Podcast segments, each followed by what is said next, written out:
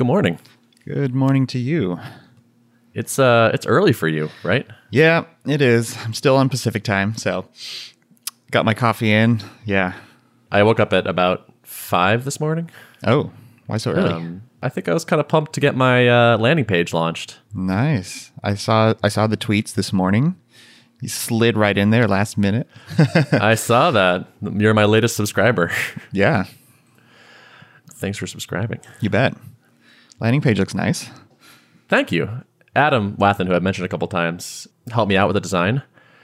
Um, I sent him sort of an early prototype, and he was like, mm, "I have some feedback, but let me just like make a thing that's kind of better than what you have." And I was like, "That's amazing, thank you." I think he had a sort of his own like landing page template that he had developed over the, the years, and so he was like, "Try this," and it was like, "Oh, that looks way better." Nice. What did you? What technology did you use for this? Is it static? It is static, yeah. Okay.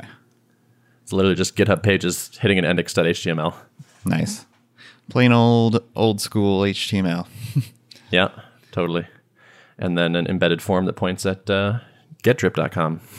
I like the old URL. I, I refuse to use the .co. Drip.co. Uh, yeah, No, the I'm app's still on drip. Getdrip.com. Yeah. Yeah. Um, so yeah, so I launched that like at 7 a.m. or something like that. Um, already getting like a lot of people saying nice things or like just excited about it. Seems like got about 80 subscribers in a couple hours, which is cool. And I, and I haven't sent it out to my newsletter yet, uh, which is that's around like 1,100 people now. So expect to pick up a good chunk from there. I'm planning on keeping like having multiple lists because I don't want to like overwhelm the non Rails people on my newsletter but I want to be able to send out lots of like in progress things and here's a video I just finished and all that. So I want to have uh, the ability to have multiple lists. So are you tagging people in your in your drip account? Is that how you're I was them? well, so I was planning on just having folks submit the form, like just sign up again. Although I imagine there's some way I could have them like transfer that subscriber between drip accounts if I wanted to, like with a Oh, I see. link. Is that you're, a- you're using two. You have two different drip accounts.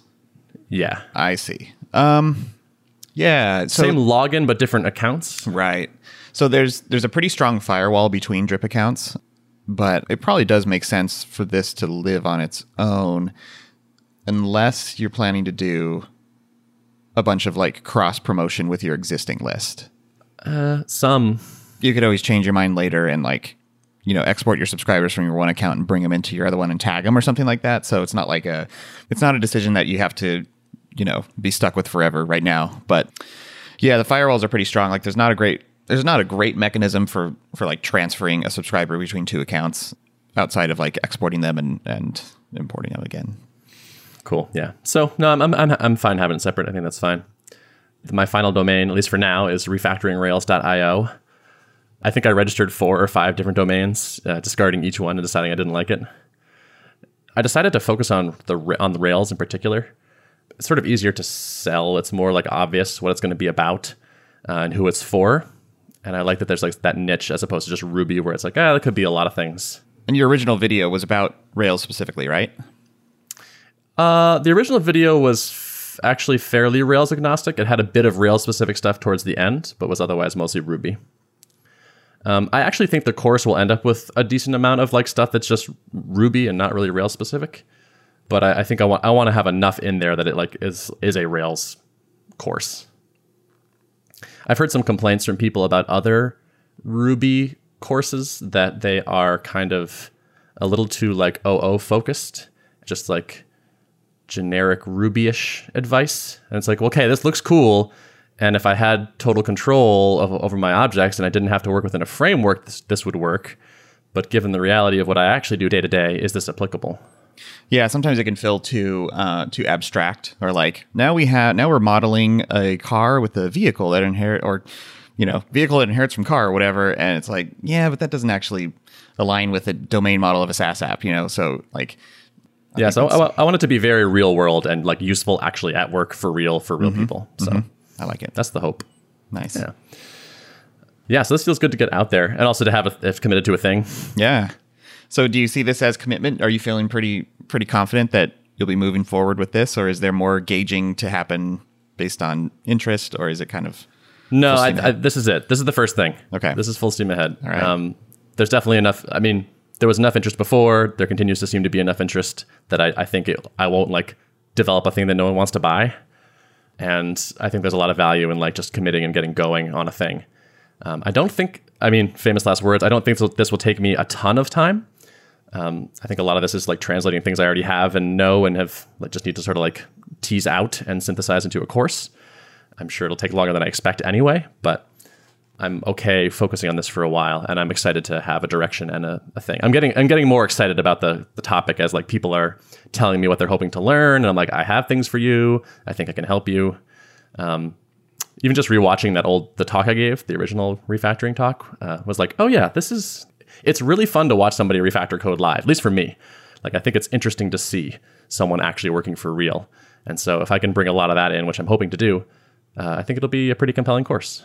I am compelled. Um, what's your roadmap look like? Like, what's what are your next steps for? I don't even know what it, what the process looks like for putting together a video course. You know, are you starting to outline the videos you're going to have? Are you going to start releasing stuff as you go? Are you going to kind of wait till the end and bundle it?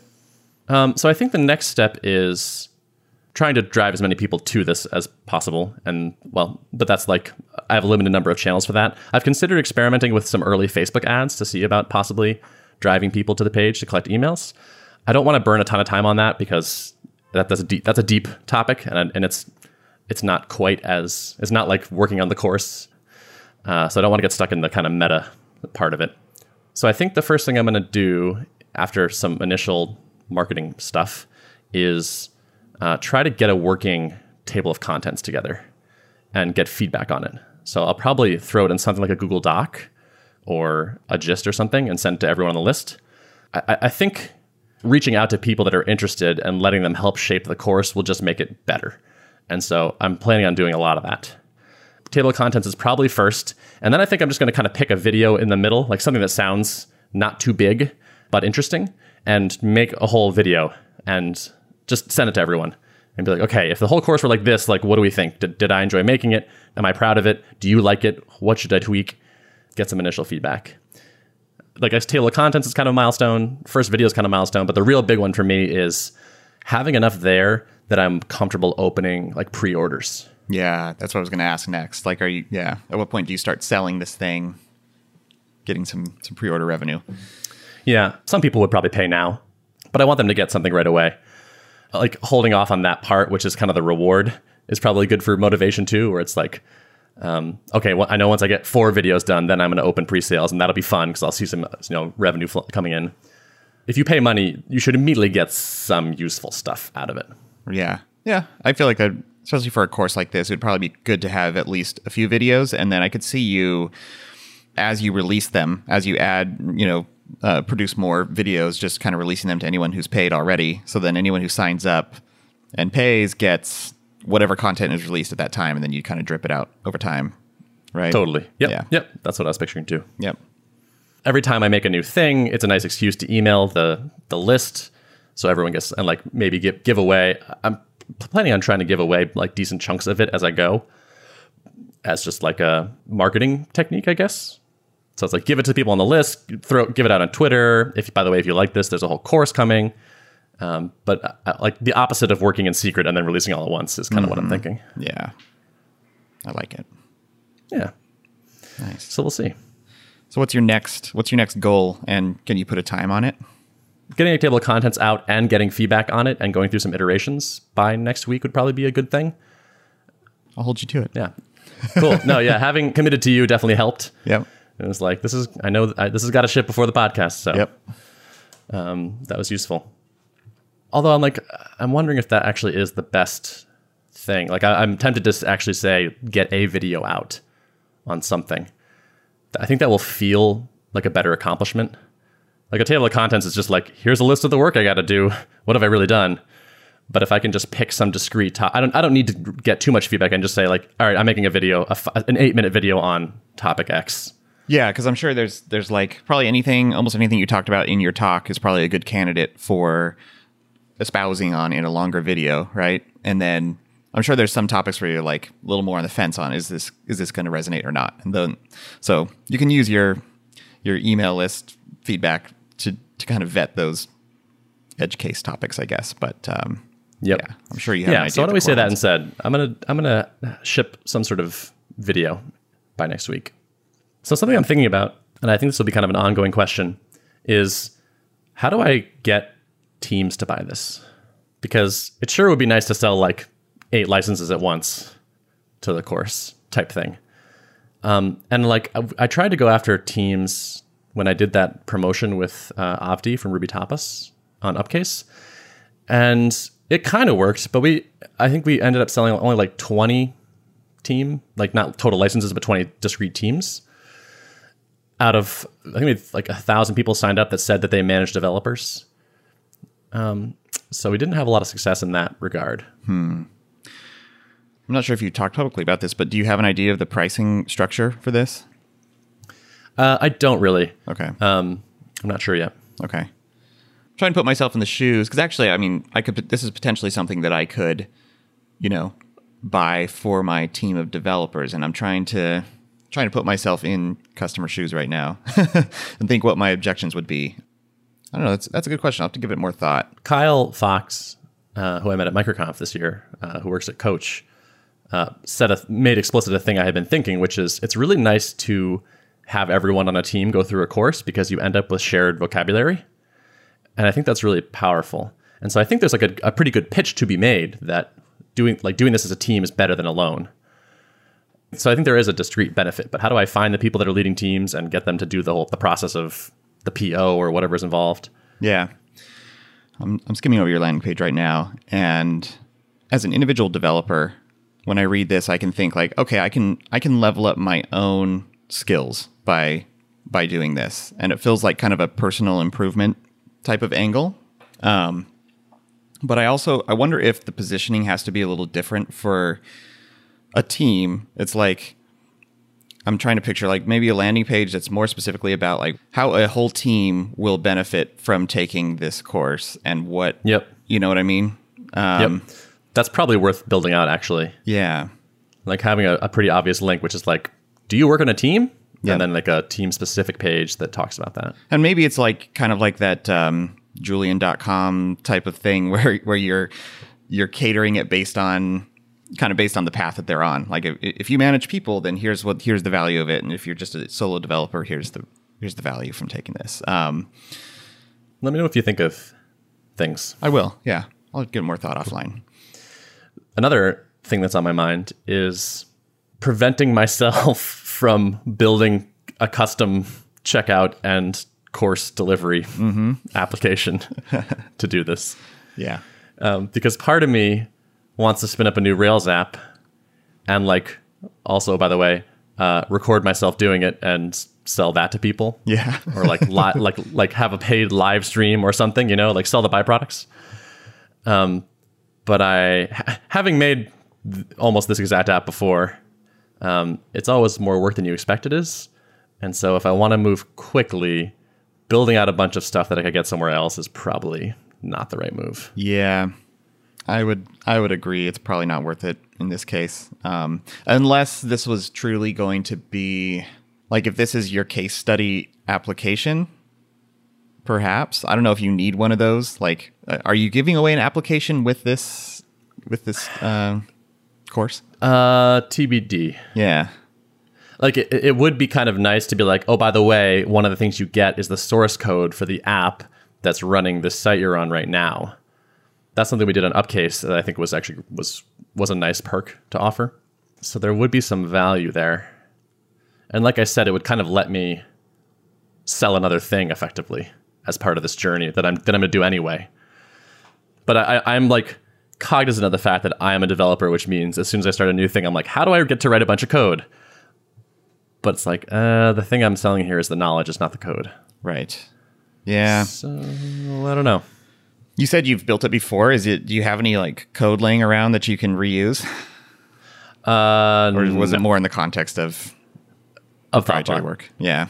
Yeah. Yeah. Got it. Built it for other people. Yeah. Hmm. I'm not imagining it would be like a super complicated app. He yeah. said, setting himself up for more work than he expected. That would probably lean against it because for the reasons specified. Although it could be an interesting, could be an interesting like case study app but the thing about like a case study app that's not actually needs to run in production is you can you can cut certain corners or you can leave out certain things and just say like you know for demonstration purposes i'm only going to show you this part and the rest is an exercise for the for the viewer you know what i mean um, whereas this you, you have to you have to take it all the way to the finish line so you can ship it into production and and that's where potentially it can get out of hand and take more time than you want you know so, Yep. Yeah. So we'll see, but I'm I'm leaning against doing that. Although if you're like, I don't know, maybe if you're a person listening to this and you're like, I really, really want to watch you build the app, let me know. I could maybe I can be swayed by the people. That's my main thing. cool good stuff I'm, I'm pumped. I'm congrats excited. on getting it out that's a big milestone getting your your landing page shipped you shipped something Shipped it, yeah. Uh, yeah looking forward to Feels seeing good, thank video next week Yeah, yeah. Oh yeah. Wow. That's, I like that. That's that's a good that's a good commitment. I think that'll be great. yep Uh, also, like later today, I'm going to Thoughtbot. They have like a Thoughtbot and Friends lunch Oh, cool. once a month. Nice. So I'm meeting up with some former coworkers for lunch, and yeah, life cool. is uh, pretty good. Good. How's the um, mental state this week? Uh, pretty solid actually.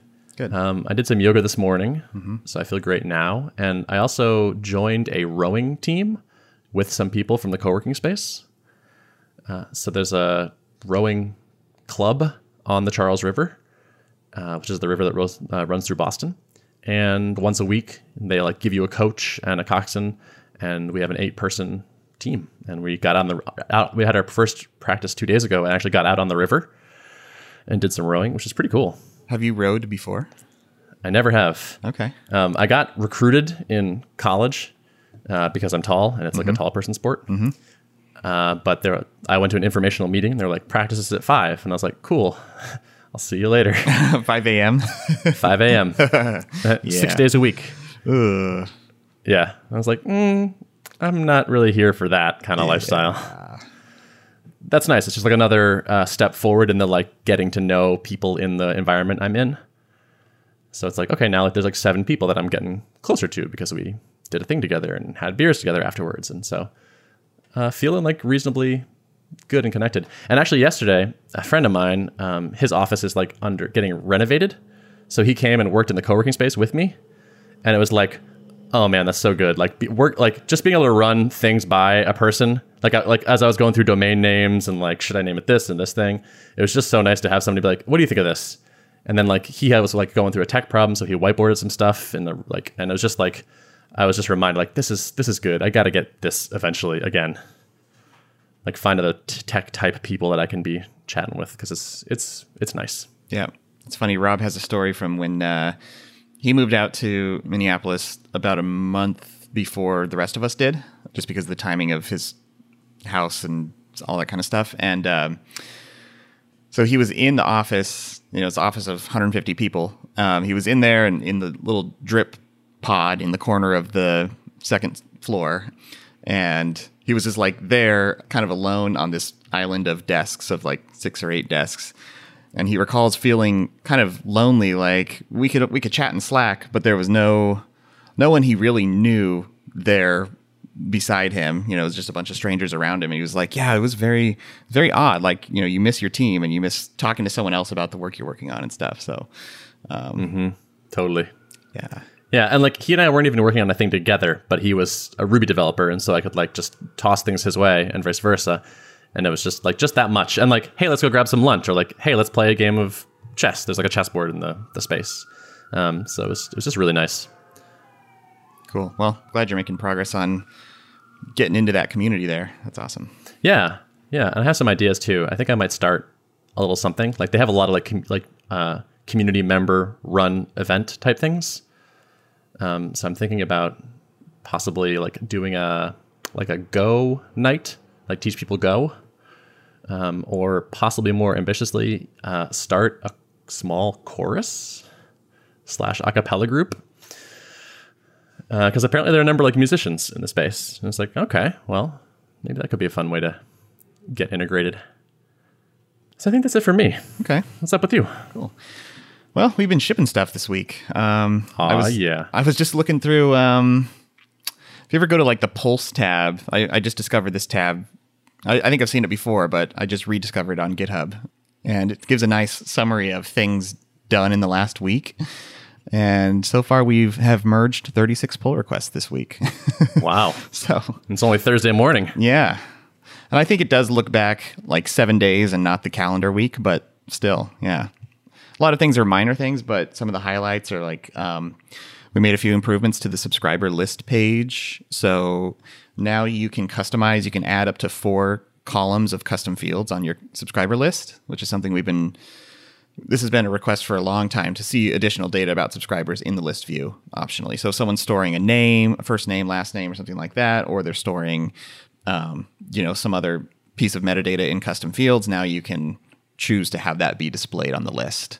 Yeah, just finally got around to building it, so it feels good. Um, it was one of those issues that was like created two years ago in GitHub. You know, um, finally, finally made it to the top of the list.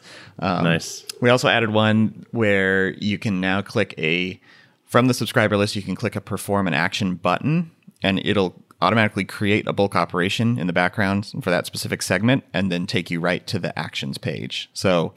If you say you build up a segment of people and then you're like, all right, I want to tag all these people with a certain tag, then you can just build your segment and then click a button and boom, right there you can apply the tag. So let's see. We also shipped a big a big feature that's been in the works for a while called global snippets. Um, I Oh, I've yeah, talked about it this. before. Like allows you to you can create an email signature and then you can drop that you know manage it in one place and drop it in all your emails or you can have like a a promo snippet where you swap out a different promotion at different times and you don't have to go update all your emails. Yeah, yeah, that's really cool. I saw Brennan tweeting about that. Yeah. It's like partials for your your emails. Yeah, totally. Exactly. Yeah. Was that widely requested? um I wouldn't say a lot of people requested that specific feature, but we started seeing more and more people doing different hacks to accomplish essentially the same thing, like using like assigning variables in Liquid in their templates, um, so that then they can basically centrally manage all their snippets in their global template. In Drip, you can have any number of custom templates, and then and then you can apply that template to all your campaigns and broadcasts and whatever. So people are kind of like hacking it using variables in Liquid, but that's not really a great user experience. You know, Yeah, totally. It's a feature that like is present in I think Aweber has it, but it's like literally a one line text box for your snippet. So like you can you can't even put a block of text and you can't put HTML and you can't so in ours you can like render liquid with inside of your snippet from the context of the email and it's it's pretty pretty powerful. In your face, Aweber. Yeah. The awkward thing is, uh, Aweber sponsored this episode, so Oh. I mean Yeah. I mean their snippets are great, you know. yeah, I'm gonna read some marketing copy in a second. Oh shoot. Um, I just found a little bug. Uh-oh. Yeah, it's in your it's in the new columns display in the subscribers list. No. So I I, I, I checked one of the options, like I to display one of the columns and save, and it reloads and it displays the column. But if I uncheck the box and click save, the column is still there. And if I pop that config back open, it's still checked. That's no good. All right, so we got a little button. We're moving fast, breaking things. Yeah, no, that's it's a little one. That's pretty minor. yeah. Cool. And, and there's this is a, a good example of a of a feature that has some refinement that it probably needs. Well, we didn't know this bug was there, but there's some additional refinement. Like some people have literally like 300 custom fields, and so this list it's just a list of checkboxes right now, and you have to scroll through and, and find Gotcha. what you want. Yeah, yeah. So Yep. you know, adding a little search box so when you when it pops down, you can just start typing and it'll filter down the list. Is a refinement that's coming. I think I saw that like searching as you type refinement somewhere else in the product recently. Was that maybe like events? I think. Yeah, and pretty much anywhere there's a drop down list now. Uh, we we had a a custom built drop down control before. It was just a little jQuery plugin that I built a couple years ago, and we finally swapped that out for a plugin called Selectize, which is pretty slick and gives you all gives you the ability to you know for any select drop down you can now type to filter it. In some contexts it makes sense to like either choose an existing item or add a new item. Like if if the if the text you typed is not an item in the list then just let that be the item so this is going to give us a lot more power to like in different places always present a list of custom field identifiers instead of always making you just like remember what it was character for character That's a surprisingly nice UX improvement. yeah like when apps do that. It's like anytime there's a big list of things, like give me that like find it as I type it thing is, is Yep. so nice. Yep. I agree. And it's been on our list to do for a long time. And it's funny, these these select controls seem to I think they're kind of difficult. Once they reach a certain level of complexity, they're difficult to maintain. So there was one, it was called Select 2, I think, that we were pretty sure we wanted to use, and we started going down the road of implementing it. And then we started encountering some bugs and some edge cases. I think there was like some strife in the issues about like needing new maintainers and people bur- getting burned out on trying to maintain this plugin and browser compatibility and stuff. So, and I think there's even some chatter on the one we chose about like the maintainer not wanting to maintain it forever on the Selectize plugin, which I guess happens in open source quite a bit. But but the, the plugin is so good, we we kind of weighed our options. Like, should we not use it because it's kind of only half maintained right now, or should we take the risk and and ultimately we decided like if we had to swap it out later on, we would do that. But for now, You know what that sounds like to me? what Opportunity. to take it over? You're a business and you want a really good find as you type plugin that stays maintained and stays working. Yeah, And I bet you would pay more than zero for that. yeah, that's true. Sponsored, corporate Just sponsorship. Yeah. Yeah, that's an idea. I'll just need to learn JavaScript. Right. yeah. Hopefully the code's good. Actually, I, I do know that the code is good here too, um, which is not always the case with the large JavaScript code base. But Sure. our JavaScript guy's been like, yeah, I hacked the core a little bit. I added some some additional plugins, and so yeah, who knows? Are you running your own fork of it now? I don't think we had to fork it, which is nice. I think it has like a a little bit of a plugin infrastructure, so they they had some foresight in their architecture, which is good. Um, Yeah, That is cool. I've never written a thing that accepts plugins, but it sounds fun. Yeah, I agree. Or at, le- or at the very least, even if it's not like a, I'm not sure if he had to kind of look in the internals and figure out like an internal API to override or something like that. But I'm pretty sure, I'm pretty sure what he did to modify it was not like outright forking. Um, So Yeah. I like that idea of like, how do I structure this code so that people can get custom, like can change it how they want without needing to change the code? yeah, I think that's like a, that's probably a really nice. Um, that's probably probably a good positive design pressure. yeah. Especially when you're building a library, you know. Right. Exactly. Yeah. I feel like there's a lot of activity, a lot going on. Um, actually, mentally, like it's been a little bit of a challenging week for me because I don't know. There's been a few times where I've had like a meeting that's gone for two hours or something like that, and in the meantime, there's a lot of activity going on, and there's just like a, an overload of Slack notifications and people asking me questions, people asking for a review, and people. I found it especially difficult this week for some reason to to deal with all the activity, especially when I step away for an hour or two in the middle of the day to be in a meeting or do something else. So I, I came to a hypothesis at the end of yesterday um, that I think I'm on notification overload for one thing. With all the developers we have now and they're all being really productive, there's just a lot of GitHub activity, for example. Every time I'm looking at a page on GitHub, the, the blue dot is always there. And I compulsively, like every other page load, will, will open it in a new tab and see what's new in there and the list is now like almost always longer than it almost always goes below the fold. like there's like 30 notifications there all the time because people just commenting on stuff. Often it's not actually things I need to look at. It's just I'm I'm watching the repository. So it's every single piece of activity gets thrown in there as a notification. So end of yesterday, I finally unwatched our main repository which means I'll only get notified if someone if someone pings me or if I'm participating in a conversation already, um, or if like someone requests a review. Obviously, anything involving me directly, I'll get a notification, but otherwise, I won't. So I'm going to try that. I'm optimistic that that's going to have a positive impact on my feeling of overload. This feels like a big step. yeah, yeah. I've You're been like letting go a little bit. I know. I know. I like one developer on our team has literally every single piece of notification infrastructure turned on. like with Slack, every single time anyone posts anything in any channel, it's like a push notification and I don't Good know. lord. How, I don't know how people get anything done with that. I don't know either. I think I paired with it. someone that had that. Yeah. It's like every message, and it's like, I can't. How do you possibly? How can you do this? This is awful. Right. I mean, I can see if you're like really on your game and you're like, I don't know, you're able to compartmentalize your- what you're working Nope. on, then flip over and do this. and- But I don't know. I, tr- I think it, at, at best you're at a massively degraded level of work. yeah. I mean, they say they say humans are almost incapable of true multitasking, right? Like, Yeah, totally. We're not uh, multi-threaded. I will throw out this person got fired for not being productive enough eventually. Oh, yeah. So, well, yeah. know. so there's that. Yeah. I'm going to tell the team today in our meeting that I have unwatched the repository. So if you're expecting me to pick up on some comment made on a random issue that I'm not currently participating, then you need to make sure to mention me, you know? So This know. is good. I, I think this would be really good for you, actually, Yeah. and, and everybody, I guess. Yeah. It seems like a positive step. I think so too. And I know like I know a lot of companies will recommend if they have like a monolith with or like one large repository that houses most of the code.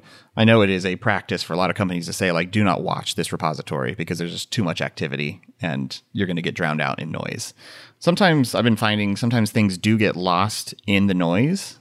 Like someone will have mentioned me in a comment thread 3 days ago and I just never saw it because you know, at a certain point, I'm like, if I think that I've already seen the change that I need to see, then I'll just mark things as read and not actually click into every single issue and read every single thread. So I've been finding increasingly things getting lost in the noise. So this should help help prevent that, I think, because now I'm only going to get things where I'm directly involved. I've had a similar similar philosophy on like exception monitoring things like that, where like you know we try to squash any noisy exceptions that aren't actually actionable, squash those early so that they don't drown out potentially um, critical things. So mm-hmm. Yeah. Cool. yeah, so I'm optimistic. I'm going to try. I mean, this is day one. I literally unwatched the repository late yesterday, so we'll see how today goes. But All right. You have to tell us how next week what Yeah. the experiment revealed. totally, I will. Cool. Well, we're getting a little long. Do you want to wrap it up? Yeah, let's wrap it. Okay, cool. Uh, one thing before we wrap, I noticed we don't have any iTunes reviews because we're a brand new podcast. Uh, if you are digging the podcast, would you go uh, leave us a review? That'd be awesome. I think I've recorded. I mean, this isn't Giant Robots anymore, but I think I did 260 of them or something. And I don't think we ever asked for reviews, so this is my first time. So if I can cash in my social capital and ask you to go do me a favor or do us a favor and leave us some reviews, that would be awesome. Do us a solid five star reviews, please. Yeah. And I noticed we noticed this morning that we're having some RSS issues in iTunes. It looks like so. If you're using, almost no one, it appears to me, is using the podcasts app, like the native podcast app. So you're probably fine. But it looks like if you are, we might be missing an episode or two. But we're gonna get on that. So sorry about that, but it's we'll fix it. Show notes are at uh, artofproductpodcast.com, and we'll see you next time. See you then.